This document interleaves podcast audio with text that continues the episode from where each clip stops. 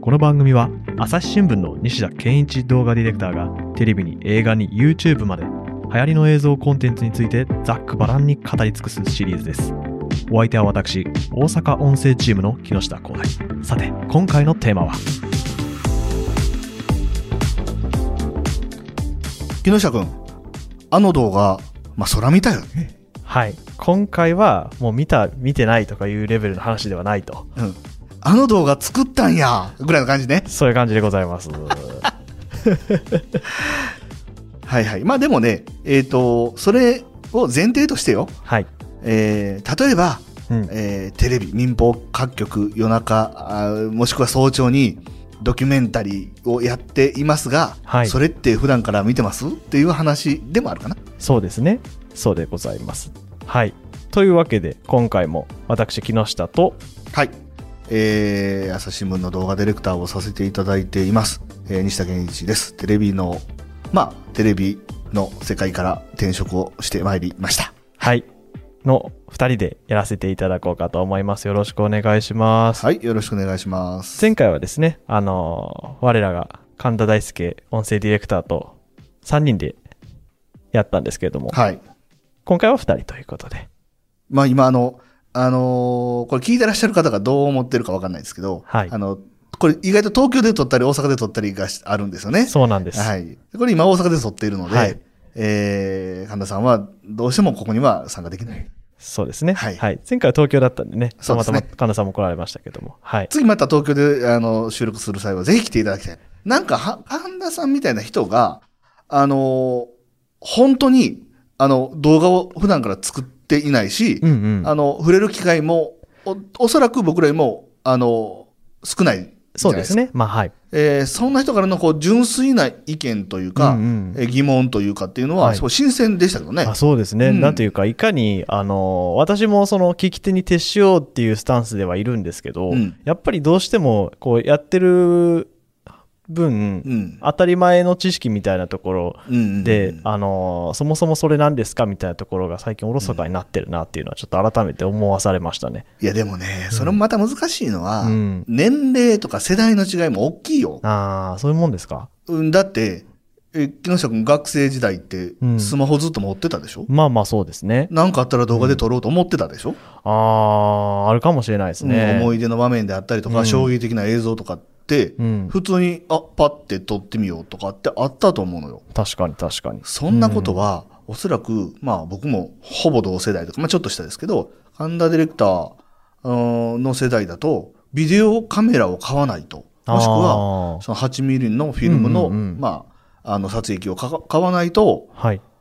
なかなかそういうふうなことにはならなかったかなうとん。そうですね。ええ確かこにと編集まで話は及ぶと、うん、なかなかの専門家でないとそんなことは、という話かな。なるほど、うんうん今は確かにその辺のハードルはだいぶ低いかもしれないですね。そうですね。うんまあ、しばらくはこの2人でねあのちょこちょこ番組撮っていけたらなと思うんですけどはい。最初にあの前回のその反応をですね皆さんはいからはいはいいただいたのをご紹介したいと思います、はい。結構寄せていただいてましあてりがとうございます、本当に。あの、もっともっとお願いします。 はい。えー、ツイッターコミュニティから、えーっと、神田正輝さん。はい。神田さん違いですけども、え地元の企業がすごく古いテレビコマーシャルを流していて、はいはいはいはいはい右と左の画面が黒くなっていまうんすうんうん。うん平成はもうレトロなんですね。うん過去昭和生まれでえす。うん番組でおっしゃっていた映画、後ほど見てみます。はい。ああ、確かにそういう CM ありますよね、今でも。ええ、あのーいろんなパターンがあって、うん。あの、古かろうがなんだろうが、はい。現在、えーそれを再現が不可能で、うんうんうん。えーもっと言うと非常に評判がいいはいはい。ものに関しては、あのーわざとなのか、わざとなのか仕方なくなのかは別として、うんこういう手法が多いですかね。うん、そうですね、なんか老舗のお菓子屋さんとか、はいはいはいはい地元の老舗企業とかっていうのは、なんか本当に何十年も前から買えないっていうのはありますよね、そうですね。あと、ピアノ買取業者さんと かね。某ね。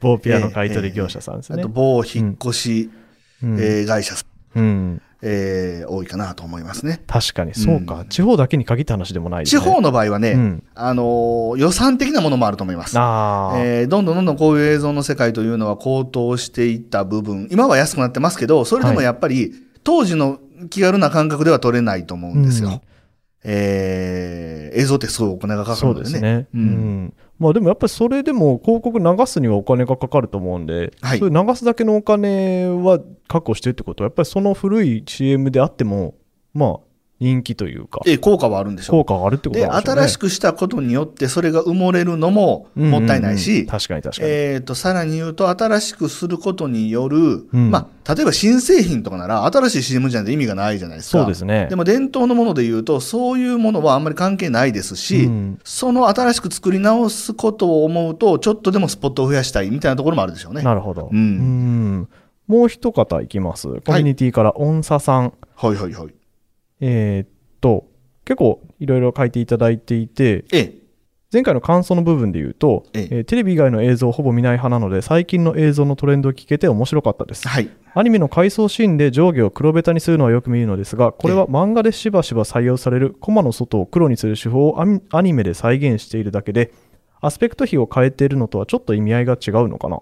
これね、面白い話で、うんうん。えーひょっとすると、えー原作者とか脚本の方が思い描いているのと、うんうん監督や編集者が思い描いているのが食い違ってるけど、結果一緒だから OK になってるパターンあるかなと思いまうす。んうんうん。というと。えーと、まあ、これあの、いろんなアニメでいろんな方法があるので、いや、あアニメじゃないな。いろんな漫画でいろんな方法があるので、うんえーと、漫画よく見ます読みます漫画そうですね、読みますね。なんか確かに過去編とかって、ええそのページのね、余白の部分っていうのは黒かったりしますよねで。しかもその余白の部分が、うんなんとなくあの細かい線から太い線に変わっていって黒くなっていくとか、あのあー細かいドットから太いドットに変わっていって、ぐっと全体に黒くなっていくとかっていうあーあるかもしれないですね。あの過去にって感じのうんそうですね。まあ、エフェクトなのんか、そういうふうなまあ手法ですよね。確かに。うんうんでその手法のつもりで、うん。えーまあ、脚本家なり原作者なりがあのその部分を見ているけれども、えー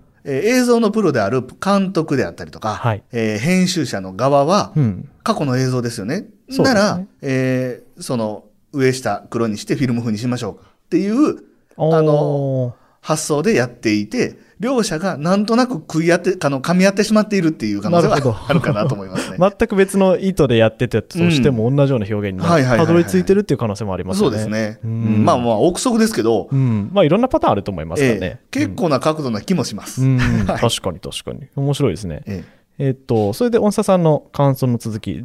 次回は画質の話、今回の話ですね、ええええ記憶が曖昧なのですが、以前実写映画を1本撮ると撮影時の画質はさらに高いので数百テラバイトのストレージがいるみたいな話を聞いて、うんすごい世界になっているんだなと驚いたことがあります。VHS も知らない世代ですが、次回も楽しみにしています。すごく若いお方。今の、本当に今の話ですね、これね。そうですね。今の基準で、まあ、後ほど出てきますけど、はいローという取り方をして、うん。えー色情報もたっぷり残した上で、えーそれを何時間か取る、うん何回目でってなってくると、まあ、このぐらいいくかもですね。なるほど。まあ、詳しい話は後ほどというはい感じですかね。えーっと、もうちょっとライトな感想もいきましょうか。はいはい。えーっと、これはお便りフォームから朝日愛知さん。うんえーっと、この方もね、ですね、あの、番組全体に対していろいろコメントいただいてありがとうございますす。けど。特に神田さんの登場がなかなかないところがめちゃくちゃ受けました。 今回のご参方の組み合わせはとても面白いですねと、評判をいただいております。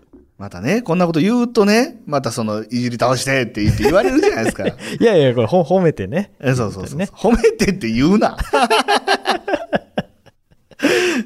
はい。 はい。ってな感じで、ですね。皆さんからコメントをね、でも、本当はに3人で話すの楽しかったかな、い楽しかったですよね。うん。わちゃわちゃ感がある逆になんていうかね。そうそう。うんあの、僕が真面目な話するときは、二人でやいやい突っ込んでくるし、うんうんえーっと、木下君が真面目な話するときは、僕ら二人でやいやい言うし、みたいなね。 そうなんですよ。基本的にこの番組を真面目にやる側がやや言われる番組 なんで。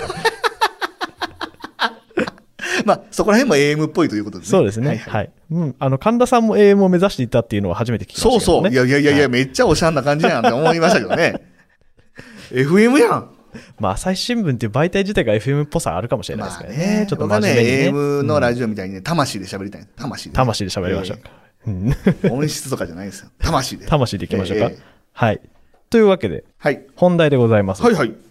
今回、先ほどね、冒頭でちょっとお話ししましたけど、ドキュメンタリーの話ですよね。はいはいはい。そうなんですよ。あの動画ってどの動画ですかえーえー木下ディレクター作はい。のです。えー広島の被爆少年のお話ですね。はい、ありが A とシーうンごですざいね。ます。久しぶり、本当に久しぶりの A シーンなんですよ。1年ぶりぐらいかな。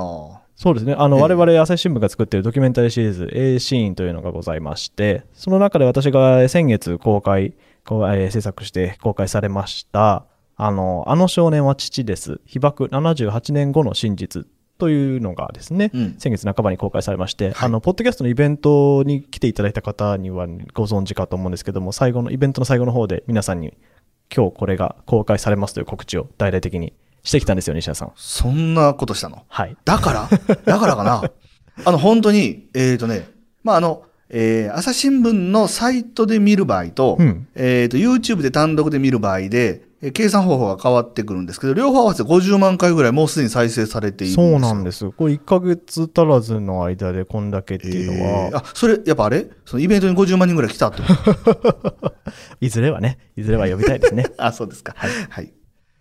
50万人は無理よ。びっくりした、今。 流しそうになったけど、50万人は無理。うんご 5, 万人ならいけますかね。え5万人でもなかなかの規 模よ。はい。はい。甲子園球場いっぱいとかよ。いっぱいとかですね。ええうん。まあ、いずれはね、はいはいはい。やりたいなとよ。ろしくお願いします。はい。まあ、そういう動画なんですよ。A シーンってそもそもどういうシリーズなのか教えてもらえますかえっ、とね、まあ、本格的なドキュメンタリーを、えー狙うようなえーシリーズに今はなっています。うん。えっ、とね、もっとね、始めた時はもうちょっとライトで、あのーここっていうシーンね、うんあのニュースとか、まあいい話系の記事みたいなのあるじゃないですか。ありますねその、ここっていうシーンを、まあ例えば再現なのか、その、えーシーンのいろいろ説明をみんなにしてもらってドキュメンタリーを仕上げていこうというような狙いを持って作った、えーシリーズなんですが、はい。えーっと、どんどんどんどんね、あの、いいものができていくたびにうん、本格ドキュメン、まあまあ、ほんあすいません。本格ドキュメンタリーの様相を呈してきましてですね、ほう。えーハードルが上がりすぎてみんな誰も出さなくなったと いう、まあ、ちょっとあの、悲しい現状はあるんですが、うんうんまあ、でも今回見てもわかる通り、はまあい前、前回、前回を見てもわかる通り、あの、非常にこう、ちゃんとしたドキュメンタリーに仕上がっている。うん。なんかこう、何か気をてらったもの、もしくは横串が刺さっているとかではなく、うん。あのまあ、なんとなくそのやっぱシーンというのは大事にしながら、うん。あのそのリアリティ何カ目でっていうのを、あの大事にしながら、うんえーやってはいるんですけど、そうですね。まあ本格的なドキュメンタリーのシリーズですね。なるほど。これまでのってどういう題材がありますかえーヘアドネーション。ヘアドネーション。えーヘアドネーションを決めた男の子、するぞと決めた男の子がいて、はい。で伸ばしきってついに切るぞっていうシーンを描いたんですけど、うんはいその背景には難病に苦しむ妹がいてみたいな話ですね、はい。これもすごい大ヒット作というかね。これはね前後編で300万回超えましたからいねやー、素晴らしいです,、うんうんですね。あと、最近で言うと、ウクライナの話とかもありましたよね。そうですねこれは本当にちょっと挑戦的で非常にこうニュースっぽい話ではあったんですけど、うんあのウクライナから、まあ、あの避難してこられた方々はい。えーが今どういうふうな生活を送っていてどういうふうな思いなのかというのを、まあ、2家族を追うことによってあの立立体的に描き出そうかなというような、うんえーコンテンツです。はい。ありがとうございます。これも結構見られて、ね。そうですね、まあ、20万回以上20、まあ、30万回近く見られているかなと思いますね。というシリーズなんですけども、それを今回私の方で作らせていただきました。えーさらっと言ったね。はいえーえーあの、内容としてはですね、あの、広島の、いいわゆる原爆資料館、広島平和記念資料館というところにある、まあ、有名な写真があるんですけれども、あの、原爆で火傷を全身に負った少年が、まあ、お医者さんに治療されているという瞬間を捉えた写真です。まあ、これが資料館の、あの結構大きい写真として展示されていまして、で、これ昔の朝日新聞のカメラマンが撮った写真らしいんですけども、で、この写真っていうのが、この写真の少年っていうのが誰なのかっていうのは長い間分かってなかったんですが、まあ、この度ですね、あのいろんな調査を経て、ついにこの写真の少年が誰か分かったと。あのこうさらっと言うとねなかなかこうあそうなのっていう話に聞こえるんですけど、うんこの写真むちゃくちゃ有名よ。うんあの、むちゃくちゃ有名ってこれ難しいんですけど、はいえっ、と、今50歳ぐらいまでの方々は、え教科書であったりとか、うんうんええーなんでしょうね、その平和教育的なもの、戦争教育的なもので、うん。まあ一度は見たんじゃないかなというぐらい有名な写真なんですよ。うんなんですけど、その人たちが誰か分かってなかったっていうのも衝撃ですあー確かしに、そうですね。ああ、朝日新聞の写真だったんだっていうのも、うん。まあ転職してきたみんな僕からするとうんびっくりしたというところああ、ですね。そうですよね。ええまあそういうね、あの、ちょっと記録的な、あの、まあ、話だったんですけれども、まあ最終的には、そこの、まあお医者さん、このお医者さん、写真に写ってたお医者さんも実は数年前に誰か分かっていて、でこのお医者さんのご遺族と、この少年のご遺族が、この広島の写真の前で再会するというのが大きな筋になっております。まあ緩和球大ですけど、うん実際ね、これあの、撮ったカメラマンが、はい。あの、ちょっと動画も撮ろうと思うんだよって相談してきてくれくれたわけですよ。はい。そこで我々が初めて知ったわけですそようね。そうそうそう。でも、その人は、あの、もうちょっとしたネタだからって言うんですよ。うんうんで僕びっくりしてね。いやいやいやいや いやいや、これもうすごい話ですよと。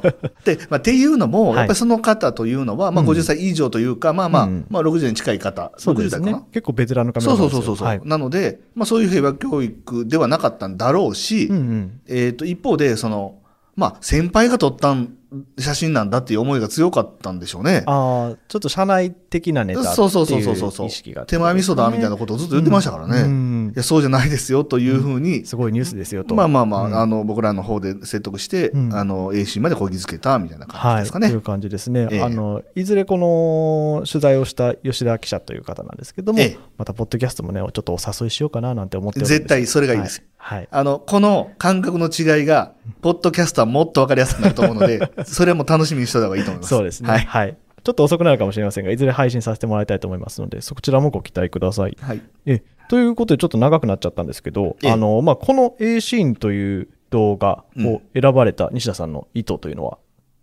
えっ、とね、えー、まあ、A シーン全体に言えること。もっと言うとですよ、うん朝日新聞が作るドキュメンタリー全体に言えることの話です。ほうあの、今までね、まあ、このコーナーで、ん自分たちの動画の話することあんまりなかったかもしれないですね。そうですね、うんあのまあ、こういうドキュメンタリー作りましたっていうのは小林さんとかと交えてね、何回かやったんですけど、この番組ではやってないですね。そうですよね。あのーまあ、一回ね、あのーみんな見ていただいてるとは思いますが、もうちょっとちゃんと見ていただけたら思うことがあるんじゃないかなというふうに思うんですけれども、はい、あの、いわゆる民放各局のドキュメンタリーとは全く違う作り方をしていまうす。んうんうんうんははいい、民放各局のドキュメンタリー、はい。これなぜ NHK は入っていないのかっていう話はまあ後でするとして。はいえー民放各局のドキュメンタリー、まあ実際僕関わったことあります。そうですよね、はい。うん、西田発さんの案したこともありますし、え編集したこともあります。ほうほう、はい。でも、そこでは絶対にしないような、うんもしくはあまり見かけないような手法を、はいなんならメインの手法として使ってやっています。はい、ではここでクイズです皆さんそれは何でしょうかチクタクチクタ ク自分で言う、チクタクチクタク。チク朝日新聞ポッドキャスト番組をお聞きの皆さん、朝日新聞ポッドキャストには他にもおすすめの番組があります。新聞一面じゃなくても大事なこと、SDGs を話そう。月曜から金曜日まで多彩なテーマをお届けします。どこかの誰かの人生の匂いがする番組とリスナーさんから好評です。SDGs を話そうで検索してみてください。タクチクタクいやいやいやいや。チーン、はいい。はい、答えは答えはね、えー、ボケ感というかですね、うんえー、フィルムっぽさというかですねうんまあ、あの、いわゆる今っぽいことで言う、今っぽい言い方で言うと、シネマティックなっていう、あの、映像の、まあ、質感のことを言います。うん、多分それを聞いてですね分かる人はあんまりいないのかなと思うんですけども、えっ、とね、シネマティックっていうものの逆に、えー、まあ、範囲語ですよね。うんで、ジャーナリスティックっていう言葉があるんですよ。はい、私たちはジャーナリストの端くれであるわけなので、うんうんうん本来ならジャーナリスティックじゃないとダメなんじゃないのかって言われがちですけど、んこれはまあ、そうですねいわゆるテレビ映像、テレビニュースの話です。うんうんうん、はいはなんいでで、まあ、用語的なものそうそうそうそうそう。これね、いろんな言い方があって、うまあ、例えばその開発する側の人で言うと、はいシネマティックっていうのはラージセンサーっていう言い方しますし、えージャーナリスティックっていうのはスモールセンサーっていう言い方をしますね。多分西田さん、これね、聞いてる人も横文字だらけだ、多分パンクしそうになってると思うんですそよ。うですね。 で、一番わかりやすいというか、うんまあ昔から言われている感じで、まあ想像しやすい言い方で言うと、はいシネマティックというのはフはいィルムライクです。フィルムライク、あ、フィルム、フィルムみたいな映そ像。う、フィルムみたいな。これが私たちの A シーンとかのドキュメンタリーのことですね。そうです、そうです、んで、ジャーナリスティックっていうのがビデオライクです。ビデオライク。はいおー。ビデオのように。あーなんかホームビデオみたいなイメージですかえっとね、両方とも、え、いやいやいやいや、ライクって何って話でしょ。うんうんうえん。フィルムなのビデオなのっていう話があると思うんですけど、あの、実は今もう両方違うという一応カテゴリーで、うんまあ、デジタルの映像なんだという話です。うんうん、で、デジタルの映像を構築する上で、えーそのセンサーというものに映像を映し込むんですけど、ほうほその映像を映し込む段階で、えーレンズをつけたり、う。うん。えーまあ、構造がどうだとか、うんそのセンサーがでかいのか小さいのかによって撮れる映像がむちゃくちゃ変わってくるんですうよ。ーん。まあ、同じデジタルでもそういうふうな周辺のものではい出来上がるものが違うと。そうそうそう。うんで、これには映像の歴史がすごく深く関わってきてまして、ほうほう。えー例えばですよ、はいえー映画ができた頃うん。っていうのは、えーどんどんどんどんその画質を上げるために、うんえーフィルムをでっかくしていくっていう時代があったわけです。ほう、フィルムがでかくなると、ええ映像の質が良くなるんですかそうです。例えば8ミリフィルムの映像より16ミリフィルムの映像の方が、うんまあ元は高いですけども、はいまあ高価ですけれども、うんうんまあ非常に綺麗なものになると。うんうん。で、もっと言うと、あの35ミリの映像の方がすごい綺麗に映るということです。はい。えーそれはですね、フィルムの粒子で焼き付けるわけですけど、その粒子がどんどんどんどん大きくなると、まあ細かくなるのと一緒の効果があるから。ああ、なるほど。じゃあ、液晶とかもよく見たらつぶつぶですけど、ええあんなんと同じようなイメージですかまあでも液晶は画素数が決まっていて、でっかくなるとその粒々も大きくなっていくわけじゃないですか。ああ、まあそうですね。ええその粒々が、の大きさが、まあ、粒子なんで、うん変わらないと思ってください。ああ、その密度が。そうそうそう。うんで、それがでっかくなったら、うん例えば、えっ、と、HD、ハイデフィニションで映像で見ていたものが、はい。えー4倍になったら 4K になるみたいなものうでんす。うん。ああ、なるほど。ええうんだからどんどんどんどん解像度は上がっていく。でっかくなるにつれて解像度は上がっていくという世界です。なるほど。それがフィルムの時代もそうだった。そうそうそうそう、んで、それはずっと続いていて、うん。えーだからこそ、えっ、とね、これなかなかこう想像しにくいかもしれないですけど、はい。あの、理科の授業を思い出してほしいんですがほう、あの、こう映るものがね、うん。えーところがでっかくなればでっかくなるほど、はい。あの、焦点、うんうん。焦点が、こう、限定されるんですよ。焦点が限定される。これね、あの、厳格に言うと焦点なんて、なんであれ1点しかないはずなんです。うんうんで、も、大体ピントが合ってる範囲みたいなのが、あー本当に1点に集中するんですよ。うーん。それは大きければ大きいほど。おセンサーが。センサーが大きければ大きいほど。うんなので、まあ、映画って、うんまあ、ボケ感が強い映像多いじゃないですか。ああ、まあ手前がボケててね。そうそうそうそう後ろにピントが合ってると。まあ、いわゆる立体感のある映像が、うん立体感ありますよね。うんうん多いと思うんですけそうど、ですね。うんええそれに比べて、えーニュースの映像とかって、うん隅々までピンと合ってると思いません、そうですよね。容疑者送検とかでね、車バーって出てきてね、うんあの手前の生垣がボケてるとかおないですもんね。ないない。うん 全体的にね、 はいあの合ってるじゃないですか。はいまあ、それは、えーまあまあ、あのーそっちの方がいいから、使いやすいからなんあですよ。ーもう、もうまさにその、うんあのニュースのここっていう場面で、うんうんピントを合わせるという手間をできるだけ省きたい。なるほど。あと、広い場面で使うこと多いですよね。野球中とか、そうですよえね。えや野っぱり球ねの試合を取ったり。ボールがどこに飛んでいくか分かんない状態で、もうこもうね、ピッチャーにしかピントが合ってなかったりとかね、したら大変ですからね、そうなんですボールを追わなきゃいけないと。はい。うんで、まあ、例えば、あの、ラージンセンサーとかセンサーがでかいというか、まあ、フィルムのようなものでも、ぐっと絞ればできるんですけど、うんうんぐっと絞るとやっぱ暗くなるし、荒れるからねあ、ー映像は。うんうんうんうんなので、えっ、と、ビデオの世界というのは、それの方が使い勝手がいいとされてたんです。なるほど。そこから始まって、どんどん時代は動くんですよ。うんうんそれが当たり前で、それしか見たことがない世代に移り変わっていくわけですよ。ああ、そういう全部にピントが合ってる映像だけ。うんそうするとね、うんえー世の中のものっていうのは、うまあまあ、なんかこう、不思議なもので、はいそれはイメージに変わっていくわけですよ。イメージええそれ映像ってのはこんなもんだってことですかだから、リアルなもの、うんリアルなものだったり、えーこうニュースっぽいものっていうのは、あーいわゆる現実っぽく見えるものは、うん。フォーカスが隅々まで合っている。なるほど。逆に映画のようなうん虚構のもの、うん。えーフィクションはい。は、あの、立体的に取られている。っっていうふうに人間の頭が勝手に刷り込まれていくんでなするよ。ほど。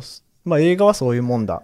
報道の映像はこういうもんだっていうのが、最初は技術的な違いというか、まあはいどっちがやりやすいかみたいな話だったそうでのすが、そなんかそういうイメージを持って持たれて見られるとそうです。いうことですか。ええうんなので、まあ、それこそ20年ぐらい前の一昔前の再現映像、うんうんうん。再現ビデオ、再現 VTR みたいなものは、こうわざとフィルムっぽく撮られているものが多いわけでおす。ーテレビの世界でも。なるほど、ええそれもなんか前回のアスペクト比とちょっとね、かぶるようなところありますけどね。うんそうそうそうで、そこらへん辺に対して、こう上白黒みたいなものを挟んで、そういうイメージをどんどん構築していくわけです。うん。う一方です。ーん。大革命が起きます。はい。デジタル革命ですよデね。ジタル革命。ええデジタルになった時に一旦誤破産になります。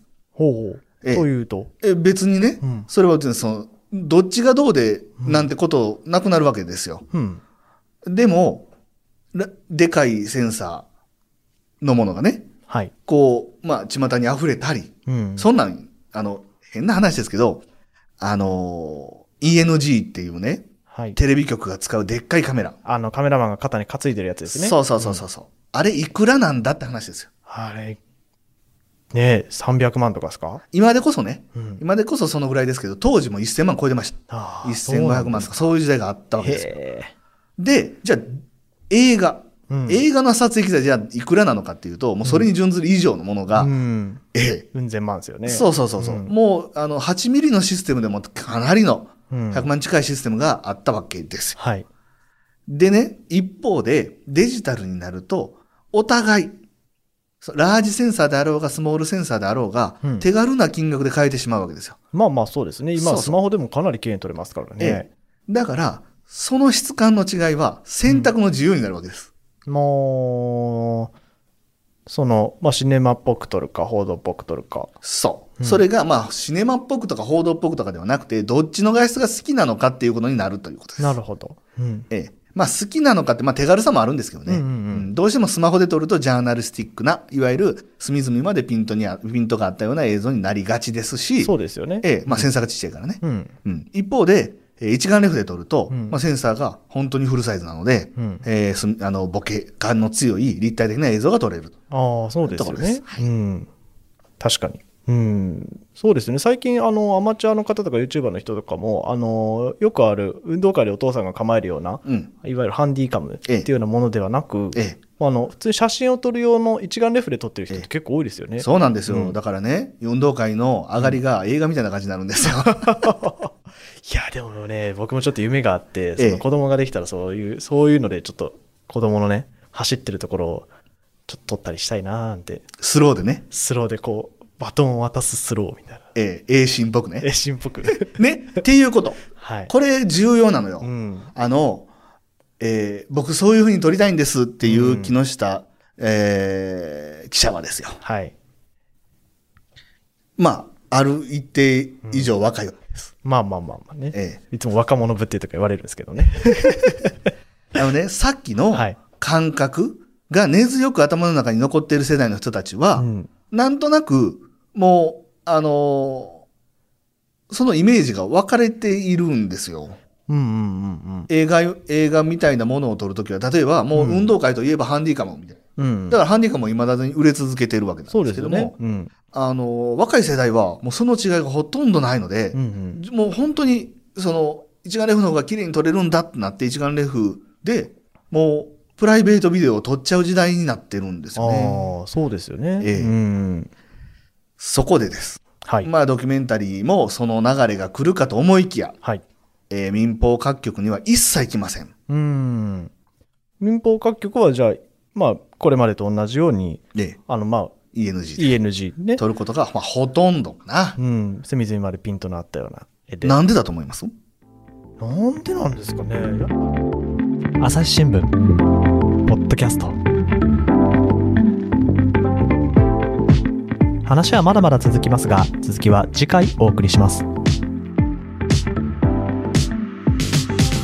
最後まで聞いていただきありがとうございました概要欄のお便りフォームからご意見やご感想もお待ちしておりますえーご視聴のアプリからフォローやレビューもしてもらえると嬉しいですそれでは朝日新聞ポッドキャスト朝日新聞の木下光大がお送りいたしましたまたお会いしましょう